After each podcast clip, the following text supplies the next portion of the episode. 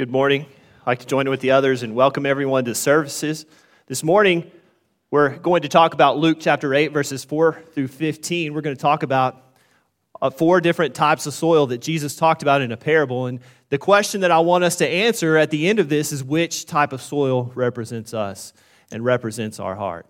So, as we begin looking at Luke chapter 8, what we call the parable of the sower, we're going to dig into this parable of the sower this morning, not to uh, pun intended there, but we're, we're going to go ahead and dig into that. We're going to look at, at Jesus' teaching here. And as, as we begin to see the, the beginning of this parable, we see that many people are starting to hear of Jesus. And his popularity is spreading. People are hearing about his word, they're hearing about the miraculous deeds that he's doing, and they want to know more. And what we see is as we pick up that people are coming from all of the towns that surround, surrounded him at that time and traveling just to hear Jesus speak. And that's what we see in verse 4. It says, And when a great crowd was gathering, and people from town after town came to him, he said in a parable, A sower went out to sow his seed, and as he sowed, some fell among the path and was trampled underfoot. And the birds of the air devoured it, and some fell on the rock. And as it grew up, it withered away, because it had no moisture. And some fell among thorns, and some grew up with it and choked it, and some fell into good soil and grew and yielded a hundredfold. And he said, and as he said these things, he called out, He who has ears to hear, let him hear. So, what strikes me about this parable is that Jesus, in most parables, would give an explanation to everybody who heard that parable.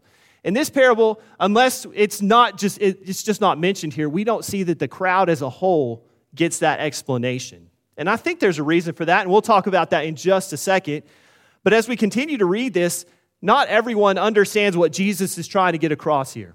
Not everybody understands what he's trying to convey with this message in this parable. Now, we know when we look at parables, they were things that related to the people of the time. So, in this case, the people understood the sower and how that sower sowed seed and understood that different types of soil would do better with that seed. Some soil would not allow that seed to germinate. They understood that. So, as he's talking about this, what we see in the next verse is that the disciples ask him about that. And if you look at Matthew chapter 3, they, they ask, or Matthew's, not Matthew chapter 3, Matthew's interpretation of this, what you see is that they actually ask him, Why do you speak in parables? And he, and he gives them that explanation, but they wanted to understand more of what he was talking about. In verse 9, he says, And when his disciples asked him what the parable meant, he said, To you it has been given to know the secrets of the kingdom of God, but for others they are in parables, so that seeing they may not see, and hearing they may not understand. So, what's interesting to me about this parable in general, again, is that it wasn't explained to these people. If these people in the crowd were to understand what they were saying, they were going to have to do a little work. And this is kind of what separates the men from the boys, as they say. Are they just going to hear the word and then go on with their lives? Or are they going to put some effort into actually understanding it, comprehending it, and see what Jesus is trying to convey to them in this message? And what's funny about that is this, I'm sure, in this crowd is playing out. This whole parable is playing out right in front of their eyes. Because no doubt there were people in that crowd whose heart was represented by the path, whose heart was represented by the rock, whose heart was represented by the, the thorns, and whose heart was represented by the good soil. No doubt that was playing out as he was speaking to that. They probably just didn't realize it at that point. He was talking about them. And that's what he's exactly what he's saying in verse 8 when he says, He who has ears to hear, let him hear. In essence, what he's saying is, I'm challenging you. I'm giving you this parable and I'm challenging you to comprehend it, to understand it, to let it change who you are. And I think that's exactly what he's trying to get across here. And that's the challenge he's giving to these people. But the sad part is, is there were going to be some people there who are going to walk away and never think another thing about it. I assume there's probably some people who traveled that distance to hear a great teaching from Jesus Christ, and they walk away with the idea, I know about sowing seed. Why did I need to hear about this? And they probably didn't think another thing about it. But no doubt, just like the disciples, there were other people there who wanted to know more, who wanted to learn about what Jesus Christ was trying to say. And they probably talked with each other, tried to figure it out together. Some of them may have went to Jesus at a later time. Some of them may have talked to the disciples who, gets, who get the explanation here in just a little bit. But there were some people there who just didn't receive the word. And I think we can see that in the hearts of people today who hear the word of God, but it's just that basic, under, that basic level of hearing. You hear it, and then you don't think about it again. And it makes no change. The intended idea of what's supposed to happen, the intended uh, consequence of what's supposed to come from hearing the Word of God never happens because they don't put the effort into it. They don't search into receiving that Word and truly seeing what He has to say. And it's not that the Word of God is not powerful enough. And that day, it wasn't powerful enough to reach every person there because it's more than powerful enough to do that. We can see that in verses like Romans 1 and verse 16, where he says, For I am not ashamed of the gospel, for it is the power of God to salvation to everyone who believes, to the Jew first and also the Greek. The word of God is powerful, and it was powerful enough to reach everyone in that audience that day, and it's powerful enough to reach everyone in this audience today because it has that much power. But the fact is, is this teaching was more than about that surface level of hearing. It went deeper than that. It was about receiving the Word of God, having a heart that was ready and cultivated to allow that Word of God to take root in their hearts and to grow and to build their faith and to mold how they live their lives. The idea is that there's different types of hearers, and how that hearer receives is dependent on how they take in that Word of God.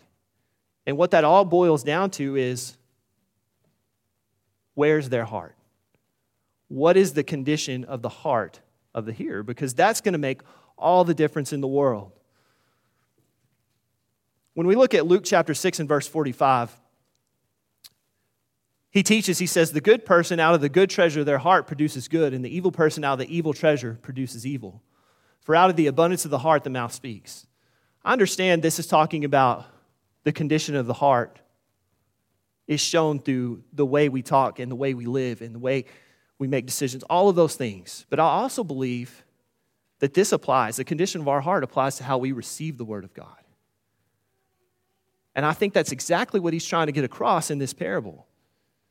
If our heart is not in a proper condition, we're not going to be able to receive the Word of God like we should. And our, lives will not change, and the decisions we make will not be affected.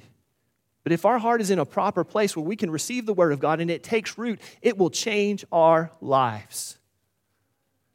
But it's all about our heart. You know, Jeremiah 29 and verse 11, you think about the children of Israel. And you think about the fact that they were the children of Israel, they had the Word of God, and yet they walked away from God over and over and over. And they'd get themselves into trouble and then they cry out to God for help, and then He would help, and then they get themselves back in that position. It was just a cycle for them. And here's what, what is said in Jeremiah He says, You will seek me and find me when you seek me with all your heart. It's all about our heart. Is our heart ready to take in the Word of God? Is our heart in a position to allow the Word of God to change who we are?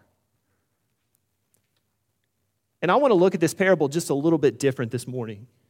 When I think of this parable, usually what I think about is me going out, me trying to teach other people, and how those people are going to receive the Word of God.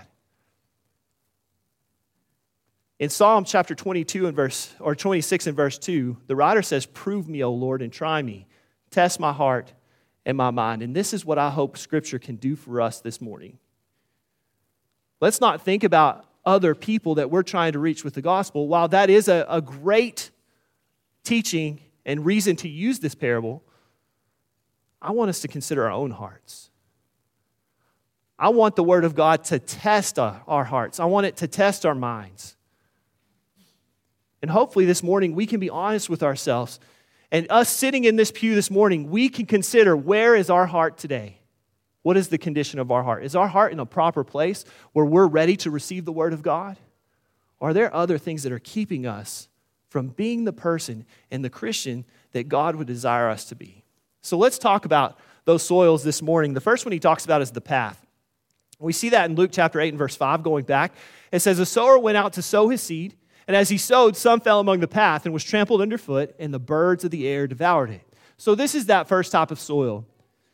No doubt that sower is going out, he's reaching into his, his little, I don't know what you call that, maybe a fanny pack in our day, maybe. But he's, he's grabbing that seed and he's just going to toss it. And as he's walking in that, in that field, there's, there's definitely going to be a path that he walks over and over and it's going to get packed down. When I think about this, I think about this dog we used to have. His name was Max. And he was this little Jack Russell Terrier. And I've never seen an animal or any, any living thing that had more energy than that dog. But if we let him out of the back door, he would run to one corner of the backyard and he would go one side to the other, one side to the other. And I bet he would do it thousands of times a day if we wouldn't let him. We eventually, at some point, had to go put him inside because he was he was killing himself. He was just going back and forth. And as he did that, he never strayed from his path. And there was grass there when we first got into that house, but after about two weeks, he had packed that so down that the grass was dead. And if you went to go try to replant some grass and you took a shovel to it, it was like hitting rock because his little feet were pattering over and over, just packing that down. And that's exactly what he's trying to get across here. That path was, was so packed that that seed, while it was thrown and it hit some of the good ground, inevitably it's going to fall in the path too. And there's no possible way that that seed is going to be able to penetrate that path. And what happens? It leaves it vulnerable, and the birds are going to come and eat it, and they're going to take it away. Well, he gives an explanation to the disciples about this in, in verse 12. In Luke chapter 8 and verse 12, he says, The ones along the path are those who have heard.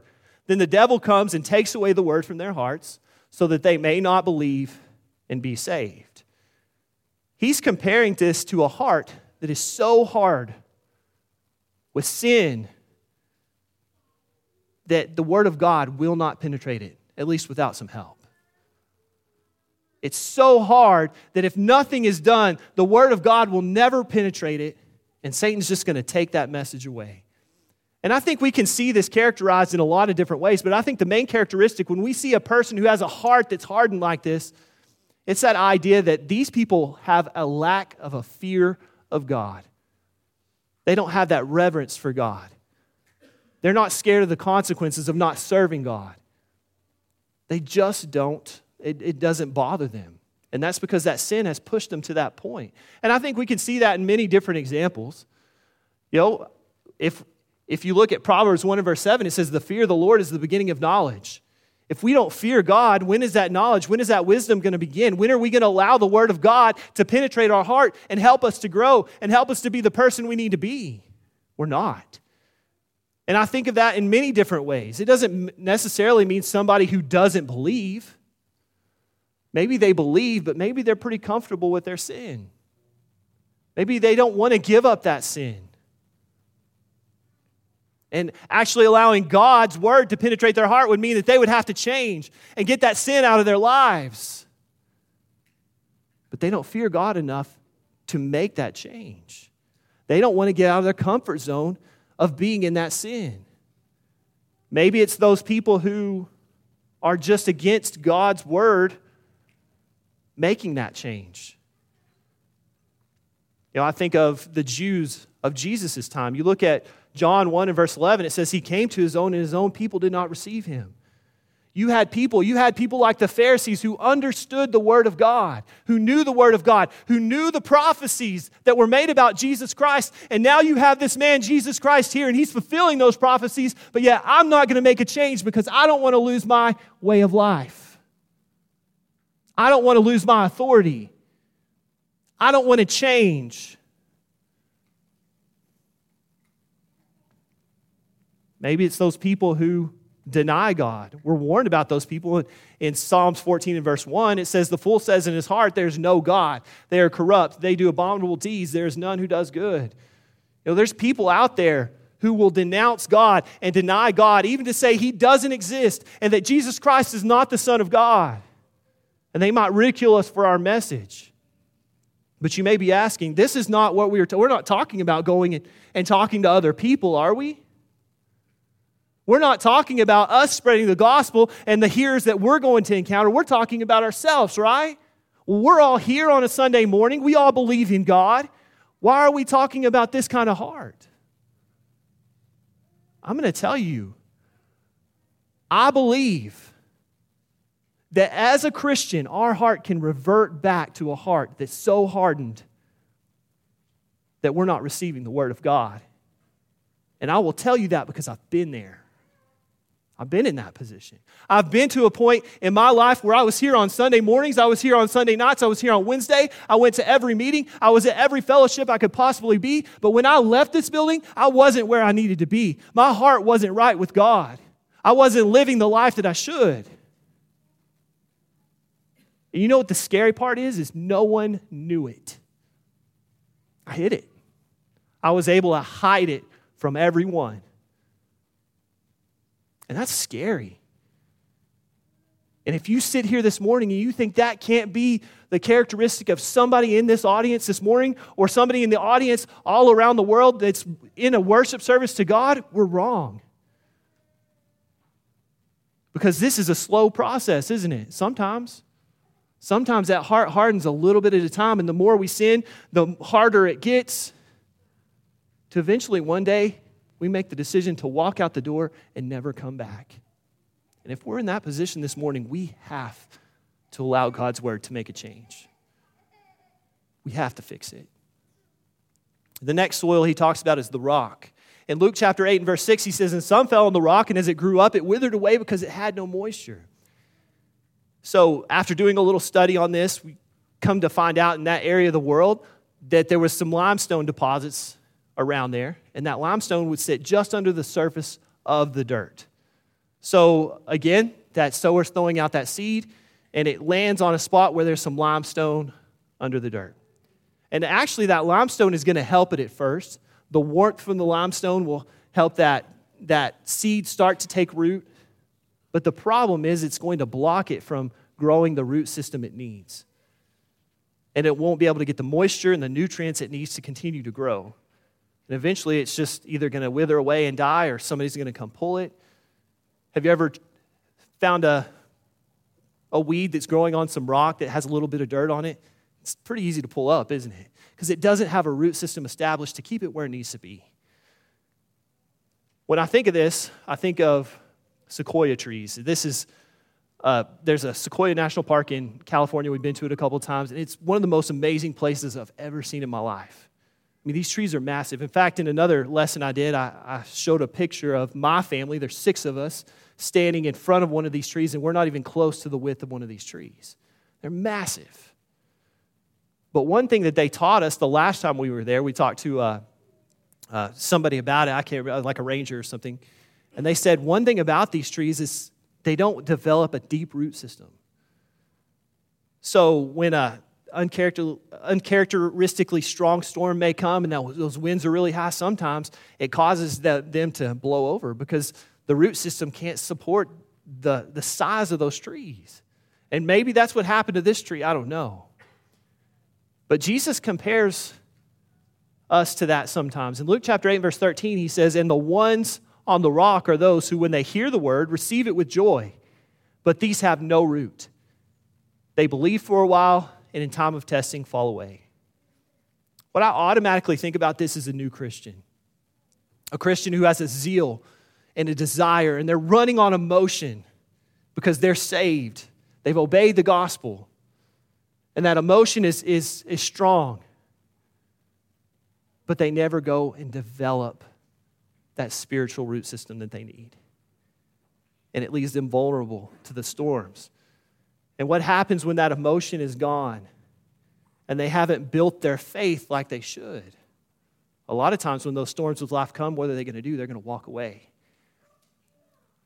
But I'm going to tell you this morning, I don't think that applies just to new Christians. I, I think that could apply to what we might call a veteran Christian, a Christian that's been in, in the church for decades and decades. Maybe they've been there and they've just been lucky to have a life that hasn't really, and they haven't developed the root system that they need. And when that happens, when that storm comes, they can't handle it. Or maybe it's somebody who decides, you know, I've been doing this for decades, I've been doing this for 40 years, I think I've learned enough. And they stop studying daily. They stop taking in the Word of God. They stop praying. They start, stop living the life that they should. They're going to regress, aren't they? And again, that leaves them vulnerable. And again, I think that is characteristic of somebody who could be sitting in our audience today. We've got to be careful about that. The next type of soil it talks about is the thorns.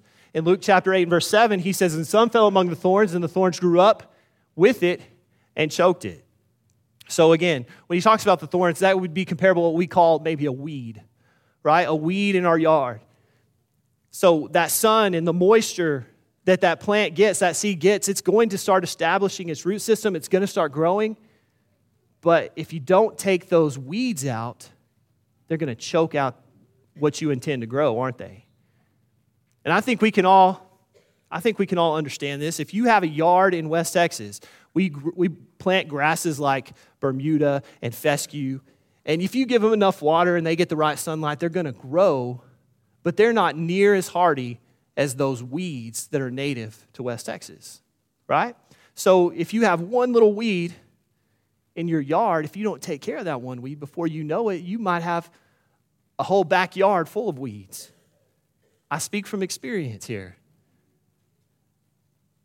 My backyard is crazy. I try to keep I, I try to save the front yard, but the backyard is too far gone. I'm, it's going to need an overhaul. Because the weeds got out of control because we didn't take care of the issue when it needed to be taken care of. So in Luke chapter 8, 14, he says, And as for those for what fell among the thorns, they are those who hear, but as they go on their way, they are choked by the cares and the riches and pleasures of life, and their fruit does not mature. So maybe uh, a, you're a person who became a Christian. And you intend to focus on God, you intend to put your focus on Jesus Christ and His Word, but you don't get rid of the cares, the riches, and the pleasures. And those things are now competing with your time and your service to God. You know, I think about the cares, those are the worries, the anxieties, and I'm sure some of you know exactly what I'm about to talk about right now because this is my problem and it has been my whole life. I struggle. Now, I will say I've come so far on this. I feel so much more prepared because of God's word, not because of anything I've done, but because I'm starting to learn to lean on His word. And I'm so much farther along in this than I was even a year ago, even two years ago. I'm so much better when it comes to this. But I still find myself at times running things through my head that I can't control, but I want so badly to control. And I just can't do it. But I will tell you, there have been times in my life, there was a specific time in my life when I was so worried that my mind was so full of the cares and the worries of this life that I lost 20 pounds in two weeks. I couldn't eat, my stomach hurt.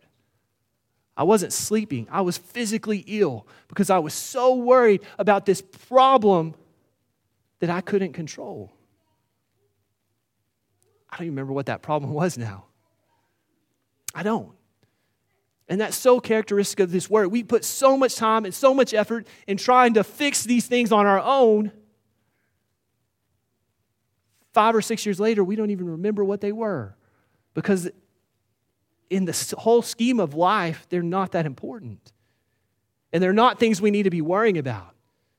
And I think of Philippians chapter 4 and verse 6. He says, Do not be anxious about anything and everything by prayer and supplication. With thanksgiving, let your requests be made known to God. I've leaned on this verse. He says, Don't be anxious about anything, but instead pray to God. Understand what you can be thankful for and be thankful to God for those things and do it with all your heart. He says, when you do that, he says, the peace of God which surpasses all understanding will guard your hearts and minds in Christ Jesus. You want your heart to be guarded? Give those worries to God. Pull those weeds. What about the riches? What about the riches? When our pursuit for riches becomes more important than our pursuit of God, we need to pull that weed, don't we? How many times have we known people who are so dedicated to getting more and more and more in this worldly life, in this earthly life, that they walk away from God because they didn't pull that weed and it became a huge problem for them. So huge that it took up their whole thought process, just like it does our worries sometimes. I think about Luke chapter 12 and I think of that rich farmer. That farmer who had worked his whole life and dedicated his whole life to getting to that point where he could take it easy. And we see he, he finally accomplishes that. His barns are full, he has his bumper crop, he has all he needs to live for years and years and years. But guess what God says? Tonight, you're going to die. Tonight, your soul is required of you, and whose are those things going to be? That's so true, isn't it? We work so hard to gain all these things in earth. And I heard, a, I heard somebody talking about this. In 100 years, nobody's going to know my name, and they're certainly not going to know all the things I have because these things are worthless, they're pointless. So I can invest my time and my energy on finding these riches and make that my one goal, my one priority, but in the end, it's going to mean nothing. Or I can choose to focus on God and have everything I ever need for eternity. Let's pull that weed. What about the pleasures? In our society, we're always searching for happiness. We look for it in everywhere that we shouldn't look for it. We look for happiness and joy in our entertainment, in our stuff, in our worldly friendships, in our jobs but we never think to look for the only place that we're promised to have joy and happiness, and that's in Jesus Christ. A lot of times we fail to look in the proper place. You know, Trevor did a whole study on the book of Philippians saying just that. We need to look for joy in that proper place in Jesus Christ, in His Word. 1 John 2 17, it says, And the world is passing away along with its desires but whoever does the will of God abides forever. Those worldly pleasures are going to last for a second. Let's put our focus on God, and we'll have that for an eternity. Let's pull that weed. William Law kind of sums this up. He says, If you have not chosen the kingdom of God first, it will in the, in the end make no difference what you have chosen instead. And that's true. It doesn't matter. If, we're, if our mind is so filled with with anxiety or worry and we're letting that push God out, we need to fix it. If our mind is so filled with, with searching out those riches and it pushes God out, we need to fix it. If it's all about finding that pleasure in worldly things and pushing God out, let's fix it. Let's pull those weeds and let's put our focus where it needs to be. God has, Jesus Christ has to be our priority in this life. And finally, he talks about the good soil. In Luke chapter 8, it says, And some fell into the good soil and grew and yielded a hundredfold. This is the type of soil we all want to have. This is the type of heart we all should desire to have. I think of, you know, on the days that we live here, and I question why anybody chose to settle in the panhandle of Texas when the wind's blowing about 150 miles an hour, and we say that's a normal day when I question that, I think about certain things. And one thing I think about is when I drive south here in the fall, and you look to the left, you look to the right, and you see fields of white. You see that cotton. And you think about that farmer who planted that cotton, and you think about the work they put into it and the effort they put into it. Their goal and hard work is on full display in that, in that field. But you want to know what that cotton started with? A seed. A seed that landed in good soil. It landed in good soil and now it's produced fruit. Crazy amounts of fruit compared to the size of that seed. We're like that if we have a proper heart. In Luke chapter 8, verse 15, he says, And as for that in the good soil, they are those who, hearing the word, hold it fast in an honest and good heart and bear fruit with patience. So he said, if you have a heart that's represented by that good soil, you hear the word, you keep that word, and you learn about it, and you allow it to take root in your heart, and you persevere because you're going to be able to lean on that word, and it's going to make you stronger, and you're going to be able to get through the storms of life. And through that whole process, you're going to produce fruit. You're going to produce fruit in your example and how you relate to other people. You're going to produce fruit by bringing other people to Christ when you teach them and they see that the blessings that come from a life lived in Jesus Christ. But you're also going to produce fruit in yourself, in how you make decisions, in how you live your life, in the people you choose to, to spend time with in the decisions you use to, to spend your time, the things you use to you spend your time on. You're going to produce fruit and you're going to grow. And that word of God is going to mold you and it's going to make you to be the person who God wants you to be. But it's all about the heart. It's all about us having that proper heart. So, that challenge he gave to those in that crowd that day, he said, He who has ears to hear, let him hear. And I hope this morning we have been able to honestly look at our own heart. To consider is my heart a heart that's represented by the path? Is it hard? Is it not allowing the word of God in? Is my heart represented by that heart of stone where I have or that heart that that seed that fell on the stone that I'm just not growing the root system, the faith that I need? Is my heart represented by the thorns, where I haven't pulled those weeds? Or is it represented by the good soil? It's all about our willingness to allow the Word of God to penetrate our heart and make that change in our life. Are we doing that today? Hearing the Word and actively hearing the Word are two completely different things. And I'm going to tell on myself a little bit this morning. My wife will tell you I'm not the best listener. I know you guys probably don't believe that, but I am not the best listener. And there's times when I may be sitting on the couch, she's like, I need you to go take out the trash. This is not a big job. This is at tops five minutes, if you include putting the bag back in, which sometimes I forget to do. It's not that big of a job, right? She says, I'm going to go to the store. I just need you to take out the trash while I'm gone. I'm like, okay, honey, I'll, I'll get that done. And about 30 minutes later, I might get up and I might say, Where's Jana? I heard the words, didn't process it. I didn't comprehend it. I didn't understand it. And I'll ask the girls, where's, where's your mom? And they'll say, Well, she went to the store. She told you. I'm like, Oh, yeah, she did, didn't she? And you know what I do? I go take out, no, I don't go take out the trash. I go and I sit down and I resume my football game or whatever I'm doing and I forget to take out the trash. And Jana comes home and I can't understand why she is annoyed. Like, what's wrong? She's like, You had one job. One job. That's it.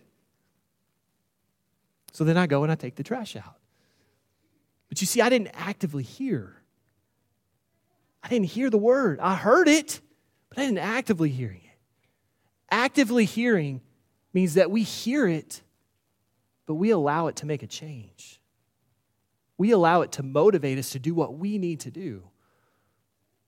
And I think Job is a perfect example of that. We were talking the other day, I think Job can be perfect example for just about anything. But Job was a pretty good guy. Good enough that God, that God allowed Satan to kind of do with him what he wanted to do. And we know he lost everything. He lost, he lost his livestock, he lost his his family, his friends were no help at all, and his wife was even worse. She says, Curse God and die. And yet he perseveres and he does a pretty good job at this, but it gets to a point where he kind of gets a little bitter, I think, and he starts arguing with God. And he argues with God, and God puts him in his place, rightly so. Basically says, Were you here when I formed the earth? Do you understand? Basically, you have no clue. These were rhetorical questions, by the way. The answer was no, because Job was not. Job couldn't comprehend.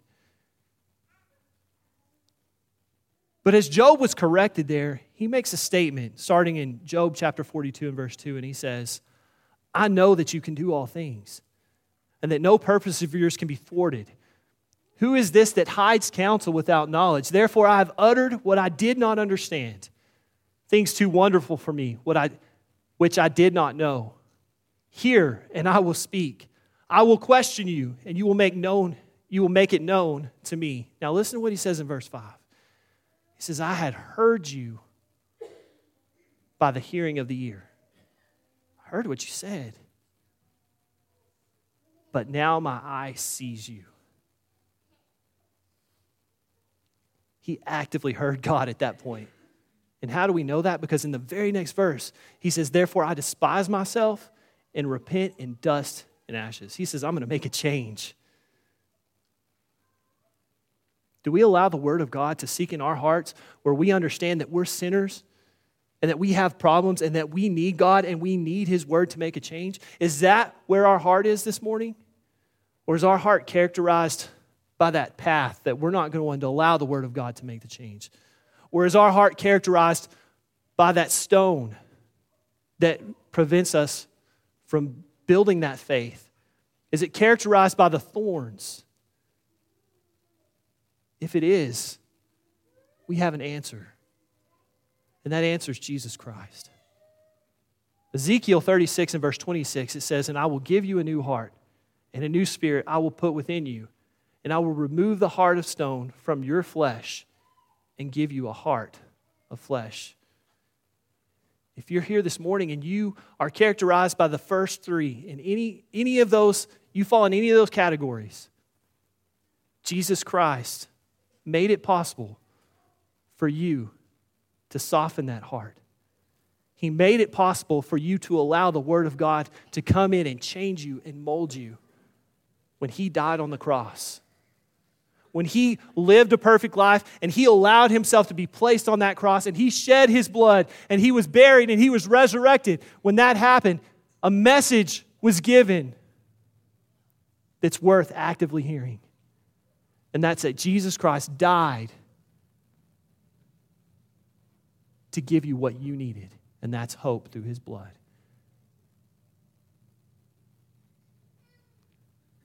Are you actively hearing that message? If you're here and you've never obeyed the gospel, that's the message to you. You have that opportunity to be forgiven of your sins because Jesus Christ died on that cross for you. Are you actively hearing that this morning? Are you ready to make the change? Are you ready to accept His will for you in your life and allow Him to change who you are? Or maybe you're here and you are characterized by one of those three soils.